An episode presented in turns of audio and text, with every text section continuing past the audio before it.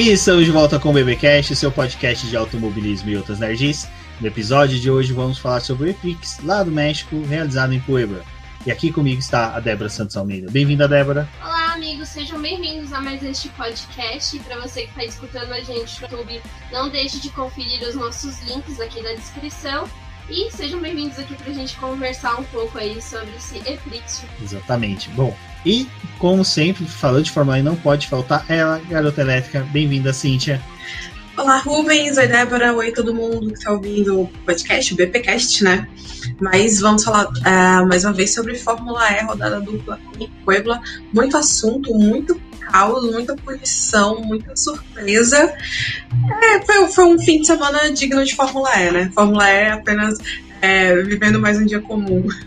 Exato. A imprevisibilidade atuando na Fórmula E, onde você tinha um pole que não foi vitorioso, que não terminou nem a primeira curva na frente, ainda tivemos Lucas de Graça vencendo, Sérgio Sete Câmara não aparecendo, coitado. Mas enfim, agora, né, Débora, vamos lembrar nossos ouvintes que temos sim uma campanha de apoios, de financiamento coletivo e contínuo do apoios. E os links você confere aqui embaixo se você estiver assistindo pelo YouTube e estiver ouvindo pelo podcast no seu agregador ou no post desse podcast lá no site do Boletim do. É uma forma de vocês acompanharem o BP também, o nosso podcast é pelo YouTube. E não se esqueça de se inscrever no nosso canal e também deixar aquele like se você estiver vendo pela, por essa plataforma.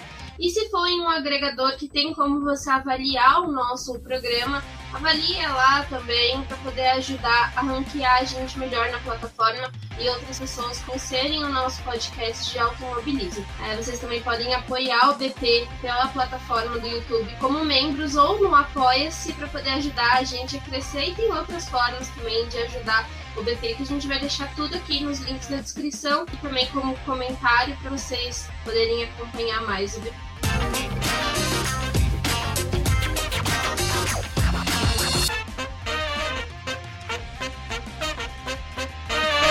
Cíntia, sábado tivemos a primeira prova, né?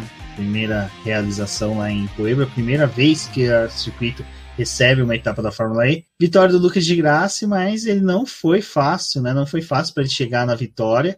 E ainda no meio do caminho tivemos vários entreveios, tivemos várias ocorrências ali até o piloto brasileiro cruzar a quadriculada que ele não cruzou em primeiro, né? Diga-se de passagem.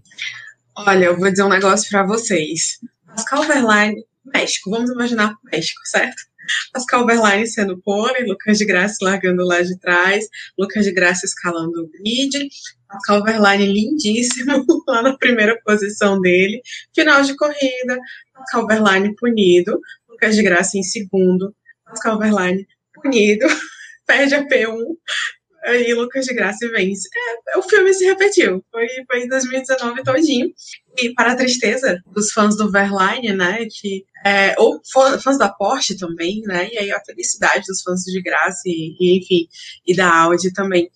Mas, assim, é aquela coisa que a gente até comentou na live, né, tipo, você fica feliz a vitória do de Graça, que foi uma corrida espetacular que ele fez. Eu acho que foi uma corrida muito Lucas de Graça, né? Essa coisa de calar grid, usar bem o modo ataque, fazer ultrapassagem, ultrapassagens estratégicas, saber quando é, quando, quando, tem uma chance de ir, quando não ir, né? Decidir ali em que briga vale a pena entrar ou não, em que momento vale a pena entrar nessas brigas. É, e foi uma corrida muito, muito ele, assim, né? E que eu achei maravilhosa, sei vocês. E por um lado a gente fica feliz por isso, mas cara, não tem como não ficar triste pelo. O próprio Lucas lamentou pela punição do Verlaine, porque ele fez uma corridaça, sabe? Ele fez a pole, ele fez um super corrido, assim. Era para ser dele, era para ser a primeira vitória dele, a primeira vitória na Porsche. Ia ser é, muito merecido, mas infelizmente teve lá o problema da da desqualificação, da história dos pneus, que é, divide opiniões, não divide e tal. A gente também, né, já falou que, tipo, ok, regra é regra, né? Não tem, não tem como não ser punido por isso, porque tá na regra. Mas eu só acho o anúncio deveria poderia ter vindo um pouco antes. Eu acho que se você desclassificar um ponto no momento exato da bandeirada, eu, eu acho um drama desnecessário, sabe? Pode ser antes. O que ficou a minha impressão é que eles estavam com as fichas dos pilotos e verificando uma por uma, falando: bom, esse daqui cumpriu tudo, e a do Verline era a última, sabe? Sabe aquela quando você vai acompanhar a correção de prova na faculdade? Ordem alfabética. É, o W, né? Ficou lá embaixo, Verline. O cara pegou, chegou a dele, e esse cara, ih, caramba, tem que desclassificar. Eu tenho essa tese e a outra é. Será que eles não comunicaram a Porsche? A Porsche ficou discutindo com eles? Não, não pune, não pune, pune, não pune, que nem acontece na, forma, na Stock Car, que o pessoal fica discutindo um mês a punição e só depois de três meses sai o resultado final de uma corrida. Também tem isso. Eu realmente achei, é muita sacanagem, cara, você pegar e punir o cara. O cara toma bandeirada, tá ali no êxtase, cara, naquela sensação gostosa, pô, vou tomar champanhe, vou erguer a taça, vou, sabe, tirar selfie. E ele demonstrou ser o único piloto, ele, Lucas de Graça, que sabe tirar selfie em, lá na Ai, no palanque não. Tô no muito... pódio. No, no pódio. pódio. Aí ele é o único cara que sabe, tem braço suficiente para estender, mas realmente foi muita sacanagem os caras terem visto só na hora da bandeirada. Eu lembrei do pai do Felipe Massa no, no em 2008, vocês lembram? Ele tava lá pulando e de repente aquela cara de o quê?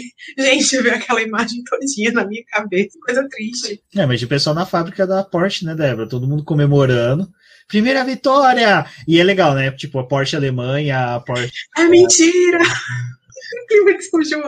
Imagina, tipo, que nem o Bob Esponja, que as casas são do lado, a casa do Bob Esponja, todo mundo comemorando, é! Aí do Lula Molusco começa a ficar com raiva e de repente começa a comemorar. É mais ou menos isso que aconteceu. Ah, é quase que uma resolução, né, de é, eleição aqui no Brasil, né, que você consegue claramente escutar quem tá de cada lado, né? Então foi praticamente isso daí que aconteceu com, com o pessoal, né, da Porsche. É muito triste, assim, pelo lado da Porsche, porque é muito ruim quando a corrida acaba e tipo, uma punição aplicada no final e muda a resolução que seria a, em pista, né? Então, de qualquer jeito, é, é bem ruim, como o Rubens falou, né? Estocar é mestre em fazer isso. A Fórmula E, às vezes, tem uns deslizes desse de também acontecer punição sair horas depois e mudar o resultado da. É algo que acaba até deixando alguns fãs, assim, tanto da Stock quanto da Fórmula E com raiva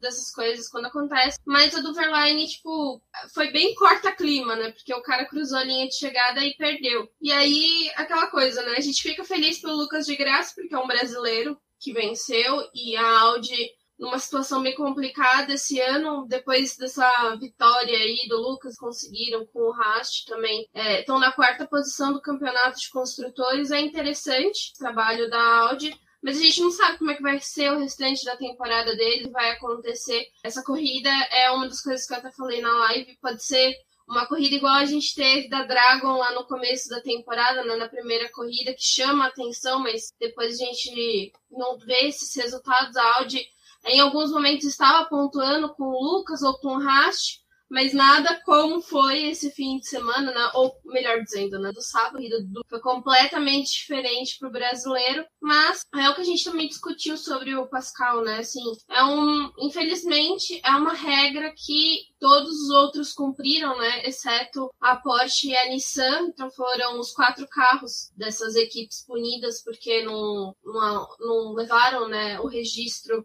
daqueles pneus. Então, se tá na regra, é ruim porque tem que cumprir, tem que ser punido. Infelizmente, aconteceu com o cara que ganhou a corrida, né? Poderia ter assim, é aquela loteria, poderia ter acontecido com qualquer um dos 24 pilotos. Aconteceu justamente com o pessoal que estava disputando liderança nesse semana, estava disputando pole, mas acaba dessa forma, né? Mas acho que não perdeu o brilho assim do restante forma a gente teve um bom resultado para a aula é, esse problema da Porsche, a minha teoria é que foi a mesma coisa que aconteceu com a Mercedes lá na desclassificação do Van Dorn, que inclusive foi por um motivo bem parecido, né?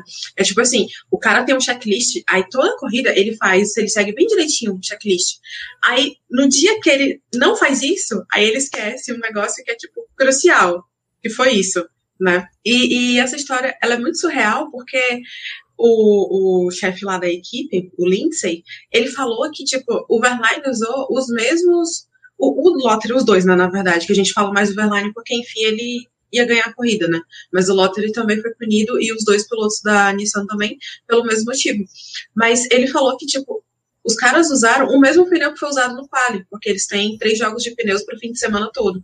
E aí eles usaram na corrida de sábado o mesmo pneu que foi usado no quali, só que, tipo, teve essa falha humana administrativa mesmo, assim. Infelizmente, né? Tipo, acontece. Uma pena que é, teve um impacto tão grande para a equipe, para a corrida, para a categoria, enfim, para todo mundo. É realmente uma sensação muito ruim, né? Agora, de verdade, assim, eu espero que, que tipo, é, essa parte da fiscalização também consiga ser um pouco mais ágil, ou não sei, de alguma forma, porque, cara, assim, punir a bandeirada é, é pesado, assim. É tipo, sabe, quando. Eu acho que ainda é pior do que quando você tem que esperar pelo pódio, tipo, depois que acaba, sai do carro, não sei o quê, porque ali você já dá uma acalmada, mas é porque, como o Rubens falou, na bandeirada é aquele momento que o cara tá preparado para gritar, sabe, aquela coisa, e aí corta, tu quebra esse momento. É, é muito ruim entendeu? Então eu espero que eles consigam agilizar esse processo aí. É, o que você falou é, é, aparenta ser, né, um processo manual. Se talvez fosse eletrônico, tipo, as equipes tivessem um aplicativo em que ela fosse fazendo check-in. Se a, a Porsche, por exemplo, não fizesse o check-in dos pneus, o aplicativo não fecha, então ela não poderia ter, tipo assim, autorização de largada sabe, uma coisa mais ou menos NASA, autorização para eh, levantar voo, para eh, lançar o foguete, faz o check-in. Ah, faltou o pneu, você não pode sair. Então, e aí, naquele momento ali da. Que aí eu concordo, aí a gente podemos concordar com o Overline, faz na largada, tipo, olha, vocês já fizeram os check-ins que tem que fazer? Bateria, pneu, asa dianteira, que diaba 4, roupa íntima, né? Que também o Lucas de Graça já foi punido por isso. O quê? É, o Lucas de Graça uma vez ele foi desclassificado, né, Cíntia, porque não tava com a cueca adequada, alguma coisa assim. Eu, Gente. Então... Você não sabia dessa? Eu não lembrava disso, não. Não, o de graça deve ter, o de graça deve ter pesadelo com esse negócio até hoje. Porque eles precisam estar totalmente paramentados para pilotar um carro elétrico, né? Para evitar qualquer coisa. E aí toda a roupa que eles usam é uma proteção. Inclusive roupa de baixo, né? A roupa íntima. Então, tipo, quando, quando tinha mulheres competindo, elas usavam um topzinho também com esse mesmo tecido, né? Da, da, da roupa íntima. E aí, cara, não sei o que foi que o Lucas de Graça fez, que ele não vestiu a roupa certa e ele foi penalizado por causa disso, porque é um item de segurança muito importante. É, sei lá, né? Deve ser alguma coisa, alguma proteção fio terra especial em formato de cueca, sei lá. Mas enfim, Lucas de Graça não usou e foi desclassificado. E teve uma vez que o Lucas também foi desclassificado por causa de uma alteração da asa dele, né? Não foi algo tão. É ridículo como uma cueca, mas teve essa desclassificação também.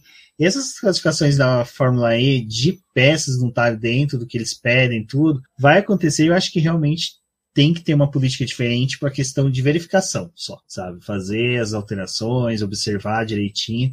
Mas, como a gente comentou, uma equipe que se destacou muito nessa corrida foi a Audi, porque se você pegar a pontuação da Audi depois que terminou o final de semana, ela está com 99 pontos. Só na corrida de sábado, ela conseguiu 44 pontos, sabe?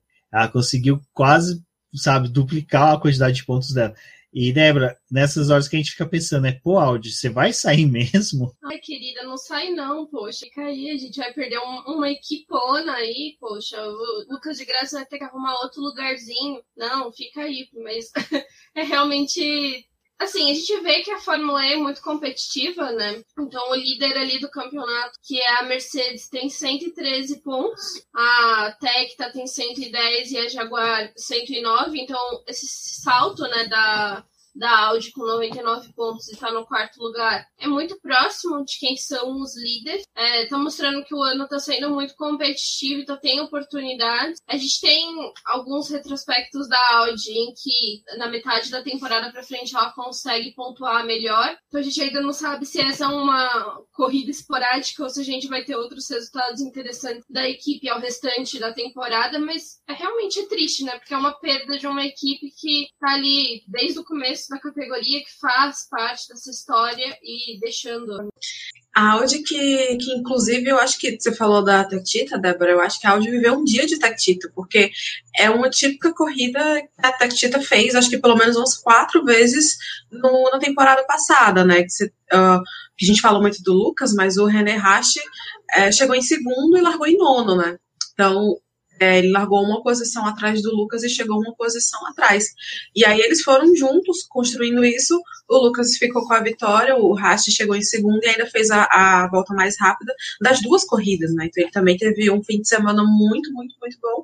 Ele que tá tendo uma temporada muito boa também, consistente. Tirando aquele acidente de Mônaco, eu acho que ele tá, tá tendo bons resultados, ele tá sendo bem consistente.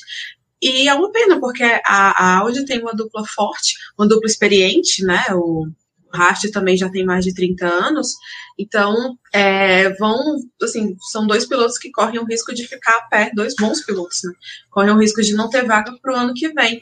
E queria que a Audi continuasse, mas aí, infelizmente, né, eles têm essa decisão aí estratégica de deixar a categoria. Então vamos ver quem é que vem é, para ficar no lugar deles, né? É, a gente, acho que o Rast ele conseguiu vestir bem o carro da Audi ali, ser um companheiro bem interessante pro Lucas de Graça. E os dois estão nessa posição de buscar uma vaga aí na categoria. Mas é o que a gente tá falando, né? Uma categoria muito apertada, também tem outros pilotos que são destaque. É, então, é, é, acho que eles têm que mostrar o trabalho deles. O Lucas já mostrou, né, há muito tempo, não é uma coisa só dessa temporada, né? Ele é campeão da categoria, então ali envolvido desde o começo. É um destaque, sim, para a categoria de qualquer equipe que pegasse o Lucas teria um ótimo piloto para poder ajudar no desempenho de uma equipe, né? Ele ressalta que ele não quer ir para um time que seja muito inferior e que não dê chances para ele poder ganhar, mas eu acho que ele também poderia ser um cara interessante para uma equipe que tá sem o norte, sabe, para ele poder ajudar a direcionar essa equipe, porque ele sabe, né, muito do que ele tá fazendo. Então vamos ver aí como é que vai ser o, o a silly season, né, aí de como as coisas vão acontecer e até mesmo para o Rast que tem pouco tempo aí de categoria, mas também acho que deve estar tá buscando ficar, né? Cíntia, não foi só Lucas de Graça e Pascoal Verlaine que foram os destaques dessa primeira corrida, né? A gente teve ali muita briga de posição, tivemos vários pilotos que se destacaram durante a prova. E, é lógico, Lucas de Graça é o cara que venceu, Pascoal Verlaine, um injustiçado, mas tivemos outros pilotos que correram, correram muito bem, né? Nossa, sim. A Débora falou da Silly Season, inclusive um desses pilotos já foi quem começou a Silly Season dessa vez, que é o Roland, né? Que a, a imprensa internacional está dizendo que ele tá, que ele vai sair da Nissan vai para a Mahindra por, por, vontade própria, tipo, não é a Nissan que está é, que decidiu encerrar o contrato dele, né? Não renovar. E, e, e assim, Nissan simplesmente deixou ele ir, né? Então, vamos ver. Já existem nomes para substituir ele, inclusive dois nomes bem conhecidos, que é o do Kvyat e do álbum. O álbum que quase pilotou pela Nissan, né? Vale lembrar que ele estava com um contrato assinado, decidiu cancelar tudo quando ele foi para a Fórmula 1. E o Roland entrou na Nissan como substituto do álbum, né? Então, as capotadas, né? Da Terra plana. É, e, enfim, a Silly Season começou, então vai ter muita mov movimentação legal ainda daqui para a temporada, para o final da temporada, que termina em agosto. E, assim, o Roland, ele também teve uma participação muito interessante nesse, nesse fim de semana. É, começou liderando o treino livre, né, no sábado. Ele, é, ele, ele andou bem na frente, assim, ele foi punido, né, naquela, na, na mesma situação do Verlaine, é, ele acabou sendo desclassificado da corrida de sábado, e assim, no domingo ele, ele uh, chegou em nono. Aliás, eu tô vendo a tabela errada, ele tá em nono no campeonato. Mas uh, no domingo ele foi pro pódio. Nossa, gente, desculpa. No domingo ele foi pro pódio, né? Conseguiu mais um pódio. E ele, inclusive, é, ele tá. Ele tá dando um baile no Boemia, né? Boemia super experiente, sabe? É piloto de Fórmula 1, já foi campeão na Fórmula E. Então, você tem um, um, um novinho assim, porque ele já tem 28 anos, né? Mas ele, sabe, ele é mais jovem que o Boemia, menos experiente e tá querendo coisas maiores, né? Tipo, a Indra não é exatamente o melhor lugar sabe, quem quer disputar título, né? A gente sabe da condição da Mahindra. Mas é, dizem que, tipo, lá é um ambiente super legal pro pessoal ficar, tipo, família, Jill Bag, paizão de todo mundo, né? O Gilzão da massa. Uhum. Então ele pode estar tá querendo uma mudança de áreas que pode fazer bem para ele, porque é, eu acho que desde que ele entrou na Fórmula E, ele se mostra muito competitivo, muito focado, sabe? Muito talentoso, consegue tirar bons resultados, consegue entregar o que a equipe precisa. E eu não sei quem da Mahindra vai rodar, caso o, o ato seja confirmado, mas é, esse fim de semana foi tipo um super cartão de visitas dele sabe? Porque ele teve um ótimo desempenho nas duas corridas. Débora, a gente ainda teve no, na primeira corrida de sábado o Mortara também, que se deu bem, né? Correu bem. Foi bem, teve um desempenho bem interessante. O Mortara também, a gente pode dizer que ele foi um destaque aí desse fim de semana, como você tá lembrando, Rubens. Na corrida é, do sábado, ele também estava ali numa boa atuação, pegou um pódio, né? Então é interessante. Infelizmente, Suzy Wolf, que é a comandante da Venturi, não estava no México, ela não foi, mas ele teve um pódio ali junto com a dupla da Audi. E no domingo, né, ele veio vencer, venceu uma corrida bem legal também, bem, é, acho que menos disputada talvez até que a corrida que a gente teve no sábado, eu achei a do sábado mais movimentada, mas ele teve esse destaque por ter vencido, né? E aí a gente Acho que depois a gente vai falar um pouco de todo o percalço que foi essa pista, mas é interessante ele ter conseguido essa vitória, principalmente é, sobressair, né? Acho que numa pista que ninguém conhecia, que era muito nova para todo mundo, que você conseguiu um acerto é complicado também fazer gerenciamento de bateria num circuito que você não conhece, e a gente tem que lembrar que é um circuito permanente, que alguns pilotos acabaram reclamando do asfalto e reclamando da forma como a corrida foi conduzida por lá, mas é, é um bom marco também aí para Venturi nesse campeonato, né? Cíntia, a gente ainda nessa primeira corrida teve uma punição pro Sérgio Sete Câmara, né? Que infelizmente já ditou um ponto negativo aí pro final de semana dele. Isso, exatamente.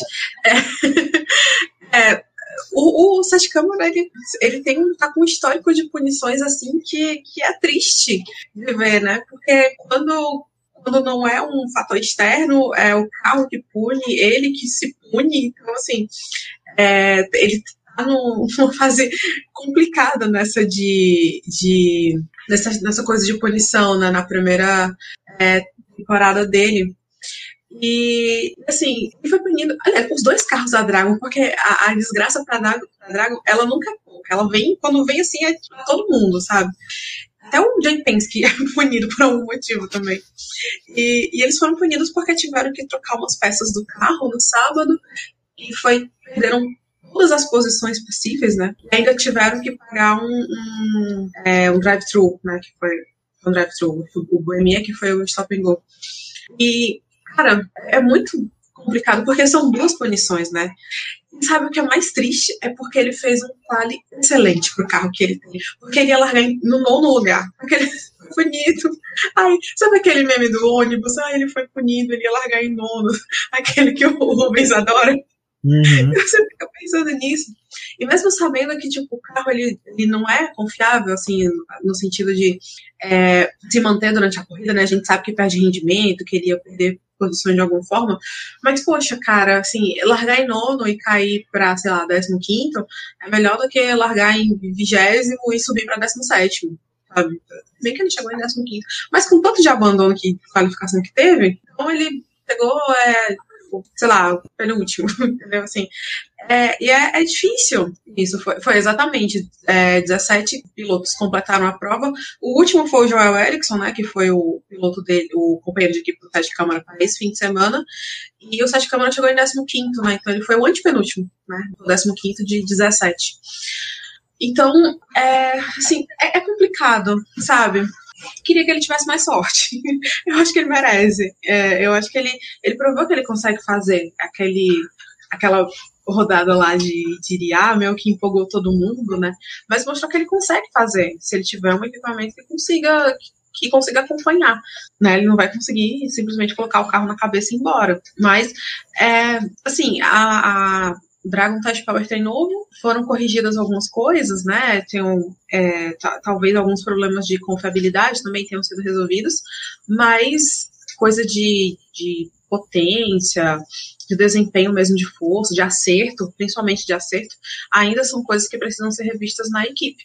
E infelizmente isso acaba é, refletindo nos pilotos, né? Porque você vê essas trocas da, causam punições assim absurdas, né? A Dragon a gente tá aí nessa coisa de acompanhar ela, sabendo que é um campeonato difícil para eles. Mas acho que pro Câmara o mais importante é o que a gente falou, né? Ele tá tentando trazer resultados e mostrar que se ele tivesse um equipamento melhor, ele poderia entregar mais. Então é importante ser visto nesse grid da Fórmula E, que é tão competitivo também, que tem muitos pilotos bons nessas trocas aí de dança de cadeira, né? Quem sabe em algum momento ele consiga uma vaga numa equipe melhor que forneça uma estrutura melhor para ele, né? Porque isso que a gente está falando é importante ter estrutura, né? Também o piloto conseguir é, ganhar confiança. Eu não acho que, assim, tem equipes, obviamente, que se destacam mais na Fórmula E, mas você já estando numa equipe mediana, né, não na Dragon, é mais fácil dele trazer resultados. E aí a gente está vendo esse baile que a gente está tendo de um ano muito competitivo, com vários pilotos conseguindo vencer, pódios diferenciados. E aí é uma oportunidade para ele. Se ele tiver numa equipe melhor, é capaz de que esses resultados apareçam sim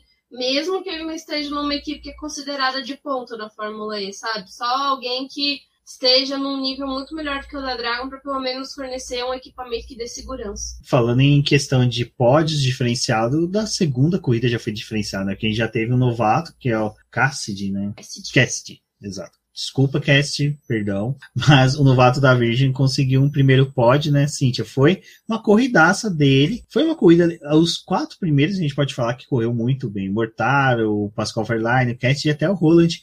Os quatro mandaram muito bem numa etapa que foi disputada do começo ao fim. E o Cassidy foi o come quieto da vez, né? Porque ele largou em oitavo e, tipo, ninguém nem lembrava que ele estava existindo. De repente, ele surge num quarto lugar. Que, cara, tipo, do nada, sabe? E que massa ver isso também, né? Porque ele é novato, então ele, é, ele, ele teve uns acidentes e tudo, que são erros de novato, né? Que a gente sabe que acontece mesmo. Mas que, que bom, né, pra, pra Virgin, inclusive, porque a Virgin que chegou, chegou no México com o Robin Prince como líder, né? Só que aí o Mortara foi lá e deu um, uma rasteirinha do Prince e agora tá, tá liderando com 10 a pontos de vantagem. Mas é, é, bom ver isso, assim, eu fiquei feliz pelo, pelo Cassidy, porque, bom, primeiro porque mostra que realmente é, a categoria é competitiva mesmo, todo mundo tem chance, independente do seu nível de experiência, da equipe e tal, e que isso é bom para dar confiança para ele e, e ter um piloto jovem conseguindo bons resultados, eu acho que é muito interessante também para a categoria para atrair mais pilotos jovens, né? Então, como a gente já falou, a Silly Season acho que vai ter muita vaga abrindo agora.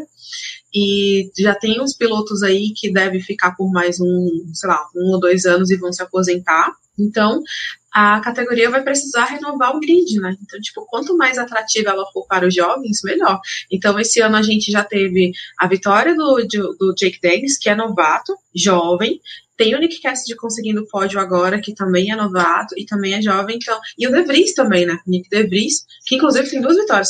Então, assim, é, quanto mais uh, quanto mais atrativo, quanto mais pilotos jovens tendo resultados, também tem esse, esse, esse viés aí, né? De ter esse, essa outra vantagem, né, de atrair mais gente, tanto não só de piloto, mas de público também tem essa identificação. Bom, Débora, e essa segunda prova, como eu até mencionei, foi movimentada, mas as duas no final de semana foram movimentadas, né? Teve disputa do começo ao fim, ultrapassagem, roda com roda, pessoal perdendo peça por disputa. Então, assim, a gente pode, a gente, nós podemos afirmar, né, que a Poiba foi uma prova em que mostrou quanto que a Fórmula E é competitiva e o quanto que esses pilotos eles são aguerridos, né? Que o pessoal não queria perder posição de forma alguma. O pessoal tava brigando até o último centímetro de pista, de muro, atrás de uma posição. Com certeza, sim, o pessoal. É, acho que agora que a gente chegou nesse fim de semana, na metade da temporada, e agora a gente já avançou, né? Porque foram duas rodadas em Puebla.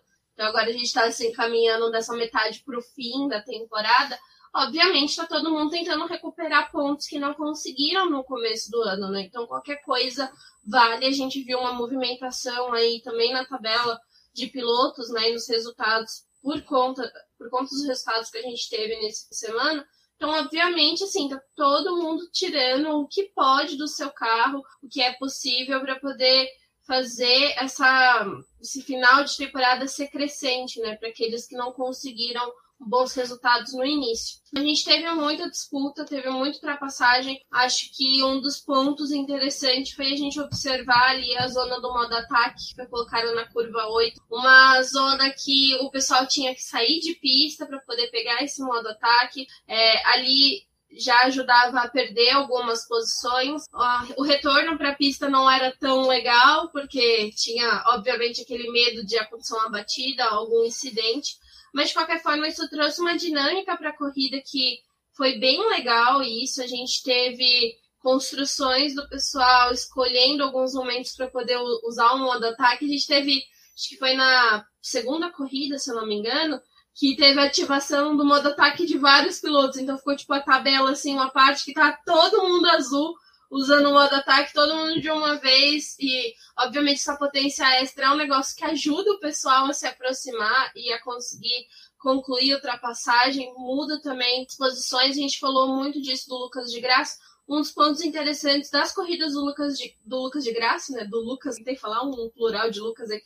É, muitos Lucas. É, é, importante, né? Porque ele tem uma construção de corrida que é justamente nisso, né? Baseado no, na utilização de modo ataque. Então, ele tem classificações um pouco mais complicadas, mas ele consegue utilizar modo ataque para poder subir, ganhar algumas posições. Então, também é um ponto que foi interessante para a primeira corrida do fim de semana, mas para a segunda também. E é aquela coisa, né? O ataque sempre traz esse momento aí, porque o pessoal tem que negociar mesmo, né? E, e vai na estratégia. Já que a gente não tem uma parada né, na Fórmula E, não é igual a Fórmula 1, que a gente tem uma parada para troca de pneus, é, não tem reabastecimento, que isso também não tem na Fórmula E. Pode ser que mais para frente a gente tenha algum reabastecimento de, de, energia aí, que seria interessante, mas a gente não sabe se isso ainda vai acontecer. Então, isso acaba pontuando a corrida, né? O modo ataque é um, um, ponto que faz a movimentação na pista e gera muito ultrapassagem e também gera aquela agonia, né? De você não sabe se o piloto também vai conseguir ter algum ganho interessante, porque além de tudo isso, ele tem que gerenciar a energia, ele tem que fazer recuperação de energia. Então, essas duas ativações aí na corrida acabam ajudando bastante a movimentação e, sem dúvidas, né? As duas provas dessa semana foram bem legais. E só uma coisa, você estava falando dessa história de modo ataque, energia, e eu lembrei que, tipo, o Verlaine ele também foi punido na segunda corrida, queria chegar em segundo e ele teve um problema justamente com energia. Então ele caiu de segundo para quarto porque ele foi punido com, com acréscimo de 5 segundos no tempo dele. Porque, tipo, realmente o México não é o lugar. E, e foi justamente por conta do fanboost, né? Eu acho que ele nunca tinha ganhado o fanboost. A galera deu o fanboost pra ele, pra dizer, cara, olha, a gente tá aqui com você, vai lá, vai arrasa com esse fanboost. Aí ele deixou para usar muito no final da prova, e no final da prova, assim, o pessoal fica o tempo todo gerenciando energia para não gastar demais, né? E aí, no final da prova, ele já não tinha essa, essas coisonas todas lá na bateria, foi acionar o fan boost. Quando acionou, o, essa energia, essa potência extra não atingiu o mínimo necessário porque, assim, quando você usa, pega essas potências extras, né? Você, assim, o piloto, né? Quando ele pega a potência extra, ele tem uma, uma janela de energia para usar. Ele tem um, um, mínimo e um máximo. E o, Verlaine não chegou no mínimo do fan boost. Nossa. Gente, que tristeza, meu Deus. Ele não chegou no mínimo do boost porque ele já estava com essa energia. Eu falei, gente, o que aconteceu em Verlaine aqui? O que deu errado no fim de semana? E aí, e aí ele usou, mas não adiantou, porque ele foi punido. Tadinho, tadinho do Verlaine. Eu acho que ele vai chegar. Ele vai fazer campanha anti-fanpush. É, gente, eu não quero ganhar mais não isso. Não quero mais, nunca mais, não me deem. É aquela coisa, né? Ele nunca ganha, e aí, tipo, gente, agora, eu nunca cheguei nessa parte, o que, que eu faço aqui? Aí ele não soube usar, tadinho. Ele deve ter Chegamos chegado lá na. conclusão nesse fim de semana que Pascal Verlaine tem uma parte no México, um antepassado no México. Deve é a ter. mesma coisa que Charles Leclerc em Mônaco que não pode é... chegar nesse lugar que não dá certo, entendeu? Então, não. Então, assim, a Calverline já marcou um, uma sessão de regressão para poder entender quem foi o parente do médico que tá lascando com ele. Ele deve ter, nas vidas passadas, ele deve ter roubado a mulher de alguém, deve ter sabotado o negócio de outra pessoa, sabe? Ele deve ter feito alguma coisa. Ele fez algum papel em novela mexicana, entendeu? Que não deu ah, certo, foi deve ter alguma coisa que esse, essa pessoa fez, porque, gente, não dá. É muito triste a situação dele. A gente ri, com respeito e com dó. É tipo isso. E, mas, voltando para que a Débora estava falando no modo ataque, eu, eu tava muito curiosa para saber como é que isso ia funcionar, né? Essa história de dar a volta no quarteirão para poder pegar energia extra. E eu tava, de certa forma, preocupada, mas assim, eu vi que os pilotos estavam de boa. Tipo, ah, tá lá, vamos lá, é isso, sabe? O próprio Sam Bird falou lá na, na coletiva da Jaguar, inclusive tem texto sobre isso, então vocês podem lá ver. É, que ele falou que tava de boa, tava animado, assim, ah, nunca fizeram isso, deve ser legal, vamos lá ver qual é tal. E é legal, é, é bom que todo mundo é, se anima, né, com esses desafios aí da Fórmula E. E eu achei muito interessante, e a Débora falou do negócio que tem uma hora que tava tudo azulzinho, assim, né, na coluna da TV, e às vezes eles mostravam o pessoal ativando, e aí tinha uns quatro carrinhos, assim, passando ao mesmo tempo na zona de ativação, eu achava tão bonitinho, porque eu adoro esses carros, né, da, da Gen 2. E, tipo, gente, que louco, né, é massa e tudo, mas eu sempre ficava pensando, e se alguém erra esse negócio, alguém perde? Sabe? Se alguém passa por fora ali do sensor, o tanto de tempo de. Teve de... alguém que fez isso, agora eu não lembro qual foi o piloto, mas teve alguém nessa etapa que perdeu, não foi? Que passou Ai, e teve não lembro. Que, e voltou, acho que foi na primeira corrida que teve um piloto que fez isso. Ele passou, não pegou, e aí ele teve que dar uma Nossa. volta antes de pegar de novo. Caramba, é, acho que passou despercebido, pelo menos por mim, né? Passou despercebido. Não, mas é, é, eu achei legal o termo que vocês usaram para definir o, a volta no quarteirão, porque eu fiquei imaginando quando voltar para as pistas de rua, se eles não vão fazer isso, o pessoal tem que dar realmente uma volta no quarteirão. E aí você imagina Nova York, que é aqueles quarteirões gigantes, o cara tendo que dar a volta no Central, no Park, Park, voltar para Wall Street. Porque, cara. Isso. Mas assim, cara, foi, foi, foi legal. Essa escolha foi muito bacana. Ainda mais a pista né, de Poiba, que foi sensacional. A gente até comentou lá na live, mas vale ressaltar que as as duas escolhas do, de pistas foram antagônicas, né? Valência é uma pista um pouco mais tradicional dentro do automobilismo e a de Puebla é, realmente tem aqueles. Ela me, me aparenta muito essas pistas mais particulares, pequenas que tem na América do Norte. Aqui no Brasil a gente vai ter só mais próximo dele é Velo Park, uma pista assim, né? E ela tem essa característica de ter bastante muros, eles até aproveitaram alguns cortes traçados para colocar curvas de 90 graus para mostrar chegar mais perto das pistas de ruas para poder ter recuperação de energia. E Cíntia, foi uma escolha muito boa dessa pista, né? Eu particularmente adorei e gostaria que permanecesse o calendário. Pode fazer duas etapas no México, por mim. Arriba! Mas aí o Pascal Verlaine não vai. não, não confirmou a presença não quero, Não quero, não quero. Tadinho do Belo. Eu acho que ele vai colocar isso no próximo contrato dele. Não vou para o, o, a corrida no México. É, não, foi um acerto, assim, eu adorei as duas corridas, adorei o traçado, adorei as escolhas deles. O de Graça já tinha falado que esse, que esse traçado ele era mais parecido com o circuito de rua do que era Valência, e que na parte de gerenciamento de energia, né, porque perguntaram para ele lá na coletiva se existia o risco de acontecer o mesmo problema que aconteceu em Valência, e ele falou que sim, mas que essa pista era algo entre, na questão de gerenciamento de energia, né, é algo entre é, Valência e Marrakech, né, então é, é, ela é desafiadora, mas ela é mais um, administrável, digamos assim. E realmente, a parte do autódromo tem tinha, tinha uns pedaços lá que tipo, eram muito largos né, naquela reta principal e tal, cabia, sei lá, uns cinco carros ali tranquilamente, mas você via que tinha uns trechos que eram mais estreitinhos, né, principalmente ali no, meio, quase, quase chegando na parte final do circuito, com o muro também, né, que era para dar justamente a, a para não deixar todo mundo muito à vontade, né? Que é para não ter aquela coisa de limite de pista que é um saco. Mas, é, inclusive, muro teve teve, tanto é que teve muro que muita gente bateu lá, né? Inclusive o da Costa bateu ontem. Ontem não, ontem domingo que eu falei.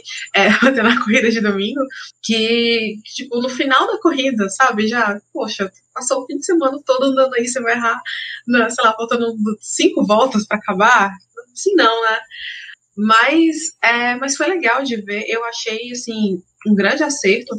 O Sete Câmara tinha dito que ele, no, no dia lá do track walk, né, ele, pouco antes ele chegou, deu uma olhadinha assim na pista e tudo, ficou com a sensação de que tinha sido recapeada, então choveu de sexta para sábado, né, tanto é que os primeiros treinos livres ainda estava com a, o asfalto molhado, mas aí no restante do fim de semana fez sol. Eu acho que se tivesse chovido na corrida ia ser um sabão, igual foi Valência, né? Porque a gente sabe que a Fórmula E não usa pneu de chuva, né? Usa pneu, pneu, só um pneu, pneu intermediário, digamos assim.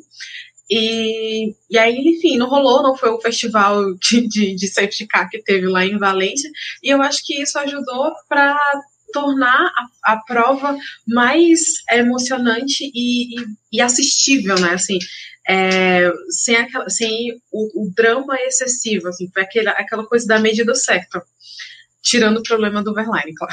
É um, um autódromo que chamou bastante atenção, até tinha comentado em que esse traçado lembrava o traçado utilizado no Hermano Rodrigues, a, a forma né, do, da distribuição ali, mas acho que foi uma escolha bem legal. A gente teve aquela curva ali que dava para reta é, de, de chegada, né, bem interessante é, eles conseguiram utilizar o miolo desse circuito, então eles não usaram toda a parte oval que é utilizada para NASCAR, conseguiram trabalhar aquele miolo ali para o pessoal ter a parte da recuperação de energia que é essencial para a Fórmula E, faz toda a diferença para a recuperação desses carros, né, e da forma como a corrida vai ser é, feita, né, então a, a forma como o pessoal vai ter bateria para chegar até o final é um circuito que eu gostei, acho que dentro de circuitos permanentes e que podem favorecer a, a categoria,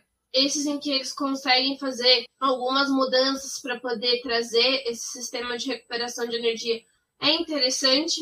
Valência não foi tão legal, mas aí a gente também teve o um problema lá com as punições, né? não punições, mas os débitos de energia que a gente teve, e obviamente depois veio punição, porque Teve gente que não conseguiu terminar a corrida, então ele foi bem complicado. Depois a gente teve aquela segunda corrida em Valência que foi bem chata, assim, na forma de condução, porque o pessoal ficou extremamente limitado. E aqui já, já tinha né, passado por esses desafios de Valência, então a categoria conseguiu traçar um plano para que a mesma coisa não acontecesse, mas eu acho que também foi fundamental a gente não ter a chuva durante a corrida, né, para a gente poder ter toda essa movimentação e ver o pessoal conseguindo trabalhar, não ter tanta entrada de safety car, tipo, não, não ter coisas que atrapalhassem é, essas disputas que a gente teve em pista. Mas acho que o saldo é positivo se a Fórmula E necessitar de novamente fazer corridas em circuitos permanentes e resolver aderir isso para sua categoria, porque acho que não seria uma coisa nada ruim, ainda mais num período tão incerto que o mundo inteiro está passando. É uma pista que poderia voltar tranquilamente e consegue sim é, comportar duas corridas nela, porque a gente tem a possibilidade de ter provas disputadas tanto no sábado quanto no Exato. E como eu falei, espero que continue, espero que fique, espero que tenhamos mais pistas assim. Uh, lógico, né? Fórmula E não pode perder o DNA dela, que é de pista de rua. E agora as próximas três corridas são três corridaças. Nova York é uma pista também que um traçado que é muito bacana, gosto bastante. Já foi final de temporada, né, Cintia? Agora deu uma jogada, porque eu acho que o pessoal da Fórmula E escutou a gente que a gente fala, né? Que, Berlim, que Berlim, né? Berlim é a Mônaco, né? Le Mans de, de, da Fórmula E, então vai ser bem bacana assistir essa última etapa lá. Mas antes teremos Nova York e expectativas boas, né, para Nova York, né, Cíntia? Expectativas de mais caos, se tudo der certo, né? O caos do bem. Ai, gente, eu, pra mim rola, assim, toda rodada dupla, é, cada corrida é um, um, líder de campeonato diferente. Chega lá na última corrida em Nova York tem uns oito pilotos com chance de ser campeão, sabe? Porque eu acho que a Fórmula é isso. Tem que ter esse nível de competitividade, entendeu? Tipo, ah, temporada 4 foi só o Verne o Bird, sabe? Não, legal foi nas outras, que tinha, tinha meio, meio grid com possibilidade de vencer.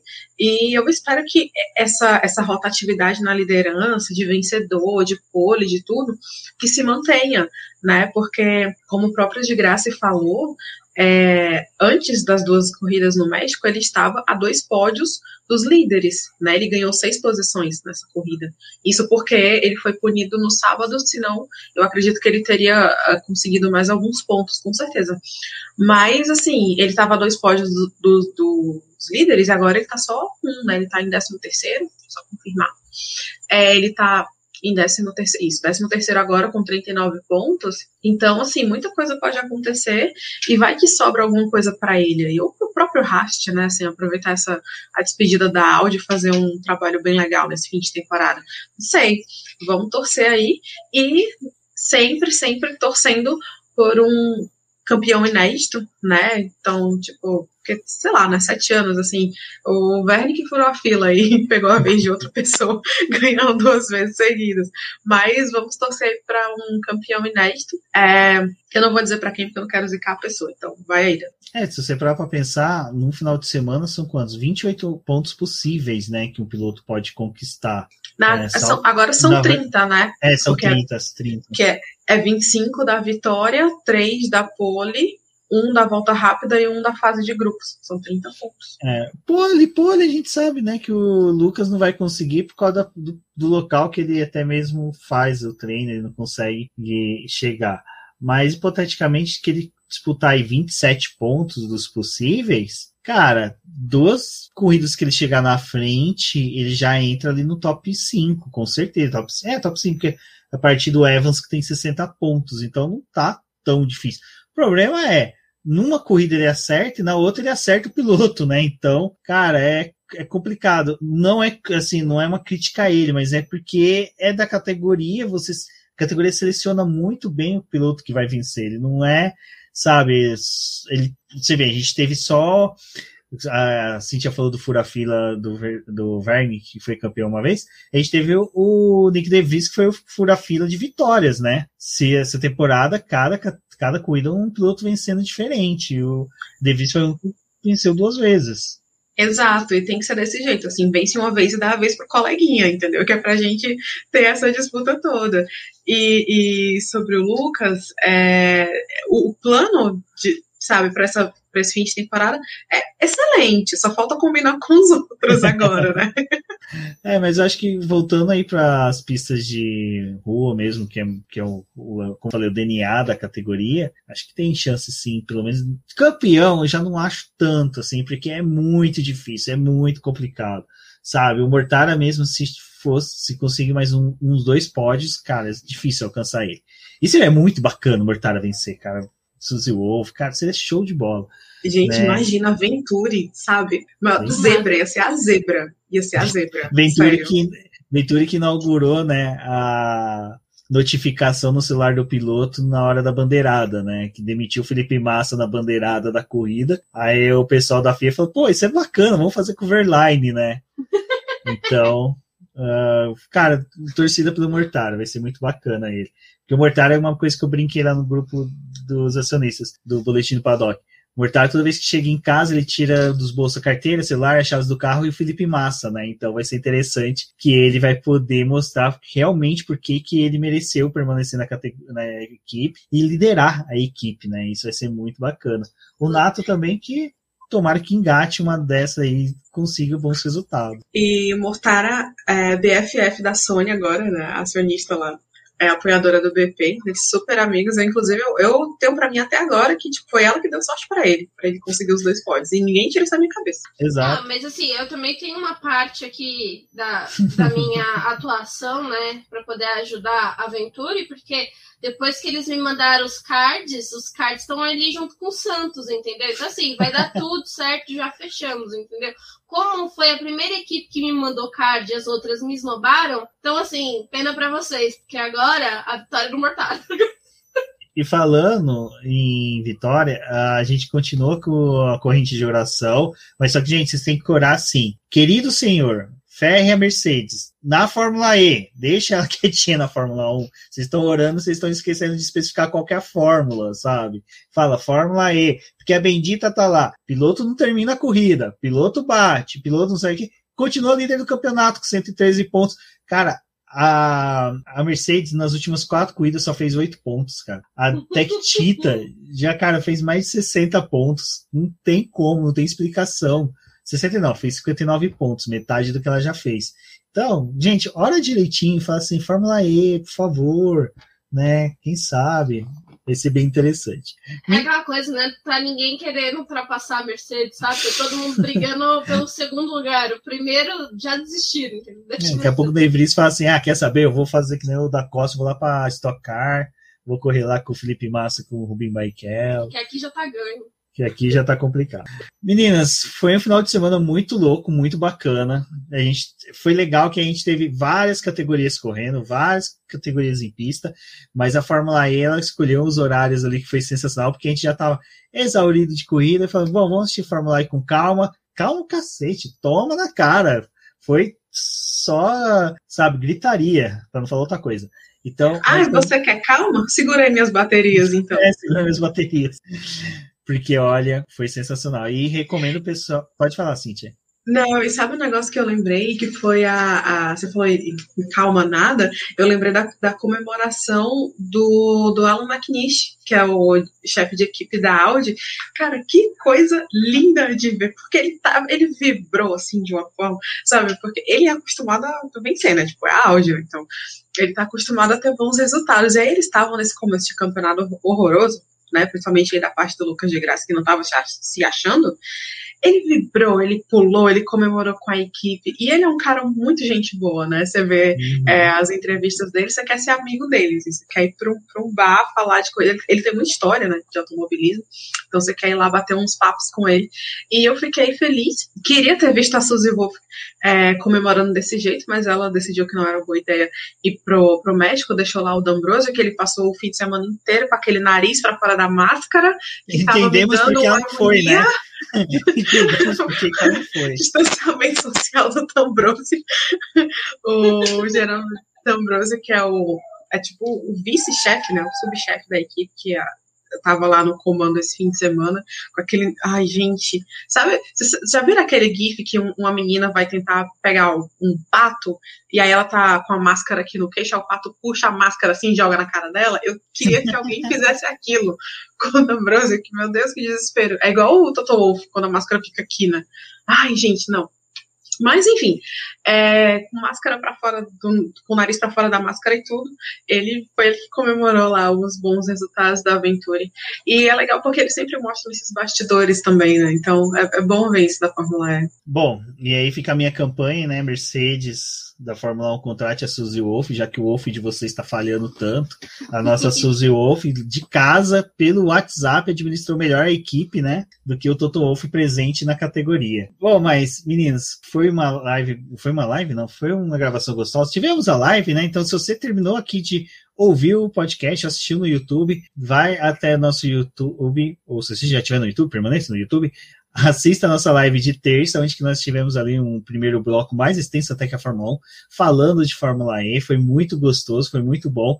Abordamos alguns assuntos além daqui, então vale pelo complemento. E você já dá uma olhada ali que o chat fica rolando, vê como é bastante legal compartilhar e participar das nossas lives, comentando com a gente. Se você ouve o podcast e fica assim, não, mas vocês erraram isso, eu queria comentar aquilo, participe das lives, é uma excelente oportunidade para você poder discordar da gente, concordar com a gente, conversar com a gente durante. Perguntar também se tiver alguma dúvida, alguma coisa que vocês querem saber também. Pela live é mais ideal a gente responder vocês. Mas também entre em contato se vocês quiserem saber de alguma coisa pelo Twitter do BP ou também nas nossas redes sociais, minha, da Cinti, do Rumens. A gente também pode trazer as perguntas de vocês aqui para o episódio. Exatamente. Bom, meninas, eu me despeço, eu sou o BGP Neto. Forte abraço a todos. E agora as meninas vão falar onde elas podem ser encontradas na internet, começando pela Cintia Venâncio. Bom, gente, obrigada por vocês terem acompanhado essa gravação nesse podcast. É, então, ouça os outros, né? Que o pessoal também faz, os meninos fazem sobre Fórmula 1. O Rubens tem um, tá com um projeto paralelo muito legal sobre Stock Car também, o Baião do Grid, então acompanhe aí que é muito legal. É, e aí, volte sempre, né? Compartilhe nas suas redes sociais, marque a gente, diga o que você achou. O para você me achar nas redes sociais é arroba Cindy Cindy com Y, tanto no Twitter como no Instagram. E você pode me adicionar lá, a gente vai se falando, batendo muito, muitos papinhos sobre automobilismo. E a gente volta a qualquer momento no seu agregador preferido. Beijo, gente. Obrigada. Até a próxima e tchau.